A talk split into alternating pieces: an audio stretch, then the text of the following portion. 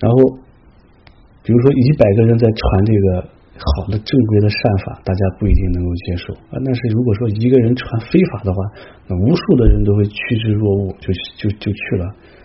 所以，由于这个世间人的分别念呀，和魔的这个分别念非常相似，我们这个念呀和魔的这个分别念就非常相似啊。纵就是放纵五根，追追逐五欲，都是这些，就是让你在这个当中去享受，这个就称之为魔的这个念头，都是这样的。所以，所以的话，这个魔王加持的法与这个凡夫的心理极为相合。现在的很多都是这样，大家就可以看看，呃，如果说大家去念一个佛号呀，念个咒语啊，很多人可能也不一定能够升起信心。但是如果说听到的能够引发贪嗔痴的这个流行歌呀、流行歌曲，有多少人就是疯狂的追逐啊？如果说有一个高僧大德呀什么，在一个城市里头讲一场经，来个三百个人、五百个人、一千个人，那已经就算是。规模空前了，一千个人，那还要各种各样的条件都具备了。但是随便来一个明星，在一个地方开个演唱会，哦，那真是提前打广告，到时候的话人山人海，然后呢，这这这那上万个人聚在体育场里头，又哭又笑，然后昏迷不醒，就是这样。所以，真的你看到这些场面的时候，这个世间的这种愚痴啊，就是这样的。在这个清醒的这种状态下，大家不愿意去做。就是能够在那种完全呃这种迷醉下去的话，哎，大家就很很愿意去做。这些都是世间人完全都不要去，这些都是那种类似一种邪魔的这种力量。天道的的话，它就是逐步趋于清净和善法；邪魔的这种力量，然后让你产生强烈的贪执，欲罢不能。呃。所以在这个当中的话，我们也都知道，包括现在也是很多一些人在外面传法呀，就是打着佛法的名号，就是这样的。比如说，呃，你这个人说他的法，你来修我的法，我的法的话，你就你这个加薪你也不用修，呃，反正你就这个交点钱，磕磕玛尼石啊什么的，或者说是交个钱我去做个烟供，你这个家庭就圆满了，呃，然后或者说是。呃，你这个肉你也可以吃，你念的咒语，然后的话跟他结个缘就可以了。然后的话，这个男朋友啊、女朋友你也都可以随便去找。然后这个的话，意思就是可以转五毒啊，什么为五智的。这个传这样法的人啊，那真的是下边的信徒是多的不得了。为什么呢？好不容易给自己的这个，与自己平时的时候的话。你还要受一个道德约束的这个东西，好不容易有一个有一个人教这个法，打的又能够让你解脱，又能够让你不放下这些这些呃这些这些欲望，又能让你尽情去享乐，那很多的人都愿意去啊。所以的话，真正传这些法的，他反而这个这个弟子多的可是不得了，真的是那真的是这个是特别的那些人都一直在去。但是真正的去传一些很正统的一些教法，告诉你去约束那个贪嗔痴慢疑，放下五欲，这个人就不愿意去，就觉得是很辛苦啊。所以在金刚乘当中，他们把在金刚乘当中最高深的那种见解，就是已经成了佛以后或者证悟以后的见解，拿来给刚开始学的人那些修，然后我们觉得密宗就是这样的，呃。这样的话就是错了，所以我们在一起修持的这些，一定要保持这个法脉的清净和传承。在刚开始的时候，一定要依依照这个次第而修持。呃，你前面要把所有的次第都修好了以后，你真的证悟了以后，那你才可以说你去行持那些警心。呃，所以在这这个地方的话，那是就是自己的话一句话啊，你要是无求品自高。在这个佛法当中也是一样，你很多的人就是因为太贪求这种功德利益，所以的话才会被那被一些呃一些东西所影响和和诱惑，这也是自己的原因。所以我们这个传承下边的话，就应该从踏踏实实的从这个前心开始修起，哪怕你以后你是有佛菩萨的这种证悟和功德，那也要是从这里开始修起。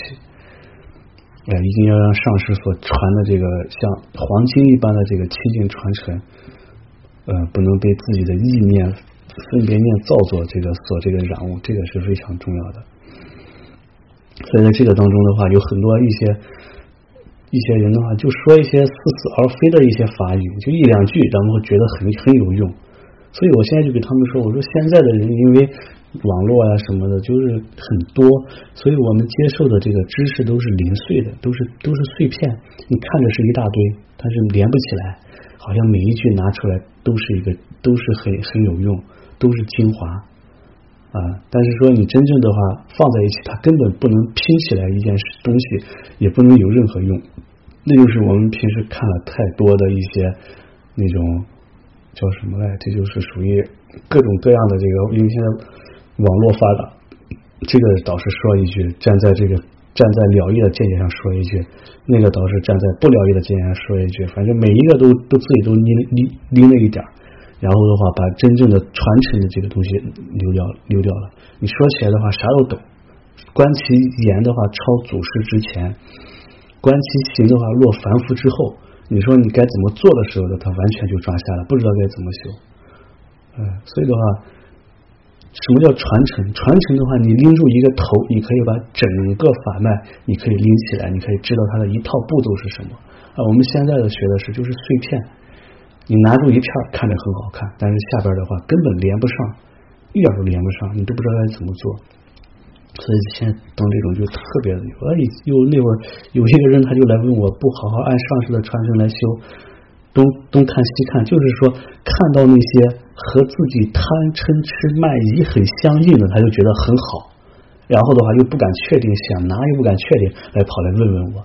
他说：“师傅啊，这个你要说这个，你这个要要要要要放下，你要先拿到。”我说：“对呀，师傅做的呀。”啊，嗯，说是这个没有得到你就不能放下。我说：“当然是的呀。”所以的话，那个说要想成佛，你要先入魔。我说啊，这个我可不知道。他说成个魔法，你想吃就吃，想喝就喝，你就无穷的堕落。等你魔，等你把这个魔劲过了以后，你就安安心心可以学佛了。你说这个东西是是不是很相近啊？呃，你想要你想要去放下一样东西，我们佛法讲放下，那你必须先要提起来呀。呃，你你想要去。超越，你要想要去放下这个境界，那你必须要先经历的这个禅定的境界，你才能够放得下。但是在这个当中讲的是一点都没错，非常的对啊。然后再稍微一变，就是你想要成佛，你就要先入魔。然后的话，你想干嘛就去干，无意你就去做。当这些东西你都全部都那个，嗯，那是都已经经历过了以后，你就自然而然开始学佛了。我这个见解的话，真的不知道从哪里看到过。所以在汉底有一句话叫做“呃，一文解义，三世佛渊，然后离经一字，即通魔说”。所以就是这种。现在的话，这种各种各样的类似于什么，我们看的这个佛法的话，他这个说法就当成一个心灵鸡汤了。反正你喝一勺，你就管一点用，好像觉得有营养，其实喝的都是鸡精。你真正的话，你去拿出来一套正统的教法，你怎么去修持？没有，全部都没有。所以我们现在今天所讲的祖先上师言教，是无量的这个人依靠这种方式去证悟的。嗯，我们开始去怎么修，就还是要按那种方式，对不对？外前行，前行之前行，前行之准备，然后正修，然后如这样的话，祈祷上师。以以这个思维修和观察修的方式这么去修持，所以的话，思维修在坐上，思维修安安住修，然后祈祷上师，这个是我们所有修法当中的根本。每一座当中的话，必须要具备。如果你在这个座当中你不能具备这种方便法，那你如果不没养成这个习惯的话，你以后修持到禅定的话，就会有很大的障碍。哎，你就会偏着于一边，就好像雅琴导师那这一上师也讲过，那汉族的人的话，他就是喜欢打坐、打坐、打坐，就一直打坐。文思的时候就一直文思、文思、文思、文思、文思、文思，然后的话，从来不不不这个修止。然后这个祈祷上师的时候，哎，就祈祷上师、祈祷上师、祈祷上师。这三者就是同时要去具备的。然后的话就很打坐的话，就哎呦，就就就特别执着打坐，然后就一直就坐到那里。不也不会去修观。如果我们在刚开始 初步修行的时候，你没有养成在一坐当中止观双运，然后修上师瑜伽、祈祷上师的这个，你没有养成的话，当你把这个东西全部都学完了，等到你真正开始正修的时候，那你依然不会用这个方法。这样的话，你就会越来越偏，越来越偏。要么要么就会很容易的就话去专门就修止。嗯，所以上师也讲，但是，很多人在打坐的时候的话，特别怕别人打扰呃，然后别人给他打一个电话的话，他就火冒三丈，觉得这人就是魔来了，魔加持他来给他打电话的，然后也不愿念经。所以在雅清冬天闭关的时候，可以不不说话，但是要念的功课都要念。喇嘛仁波切每天好像是将近有三个小时的这种念诵，各种三百多个本尊要念。可没有说是你就安住到本心当中，一切全部都圆满了，可不是这样的啊。然后也不愿意念经，也不愿意发菩提心。所以在这个当中的话，我们自己修行，现在开始教你正统的方式。我们世间有一句话叫做“麻雀虽小，五脏俱全”。嗯，同样的，我们在这一做法当中，虽然时间短，但是每一个步骤都要做到。你如是养成这种习惯以后。那你以后不管再怎么修，你不会偏，你还是会按照这一套，你每一样东西你都会平衡的发展。要不然的话，真的就是汉族就是这种状况，闻思的时候就一直闻思闻思闻思闻思，从来不不打坐不安住，安住的时候一直安住安住安住，从来不去思维，这个就就就就很麻烦。好，然后的话，第二个的话就是环境圆满。如果你转身到佛法不兴盛的边地。那也就根本遇不到佛陀的教法、正法，呃，也没有办法明辨取舍之理。如今的话，我们已经在身在这个佛教兴盛的中途，故而的话，成为环境圆满。如果没有佛法的边壁、边地的话，恐怕你连皈依的机会都没有。但是现在大家的话，生在这个佛法兴盛的地方，真的是特别的兴盛。我们现在这个佛法。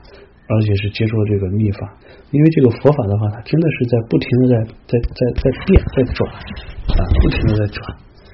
以前的话，在这个高原的话，好像是有分为前藏、后藏和胃藏嘛，对不对？然后这个这个康藏在在在几百年以前的话，那已经算是这个佛法的一个边点的地方了。但是现在的话，康藏这一块反而是佛法最兴盛的地方。那真的是很，就是说，所有东西都在转，而且的话，佛法现在也是这种深深正悟之法义啊，正悟的法义全部都传到这个在汉地里头，我们可以听得到。如果没有这些正悟的法义，现在你看在在汉地当中的话，很多在庙里头的这些师傅也道友，真的想要修法也没办法修上去，禅宗一脉全部都断光了，没有人指导。哎，然后的话，很多都落入到教育当中，比如修唯识，就一直在研研究各种各样的名相名词。其实天台宗的话，也是落入在这些当中。其实这个唯识啊和天台啊，那是真正是要在禅定当中去辨别的。你去真上，你不可能说只是把这些教理你研究透了，你就能够达得到的。呃，但是缺乏这种人的引导，真的是非常的缺乏。所以的话。我们现在还能够在这个，就称之为也算是佛法的中途。所以在现在我们在修学过程当中的话，而且现在我们的修学真的是比起过去的时候，你看我们在再往前走个几十年啊，什么文革以前啊什么，那佛法断了很多年，真正佛法从八八零年以后才开始慢慢恢复起来，有好几十年它都是断掉的，我们没有赶到那个时间啊。然后的话，就现在的话就赶上了，对宗教政策开放，然后的话国家又安宁，对不对？又对于佛法的话又是比较开明，所以真的我们在这里就学学习的话，这个真的是非常难得，真的是非常难得。你可以了解到一个修学解脱道的，而且我们现在所传讲的都是你能够此生得以解脱。如果说你离开这个这个传承啊什么的，你到南传有很多国家都信佛，但是南传的。这些居士们呢，他们虽然他们从小就信，但是并没有解脱的意愿。他们就认为应该护持佛法，应该供养三宝，这样可以下意识过得更好。你要让他每个人学佛的话，你就必定会解脱，也没有这么说，就是让你那个怎么样现实过得好一些，安稳一些。然后的话，在这个基础上啊，你要想要专修的人的话，那再做。没有说我们这一出来就让你舍弃现实当中这些东西，能够此生究竟的解脱，这个是。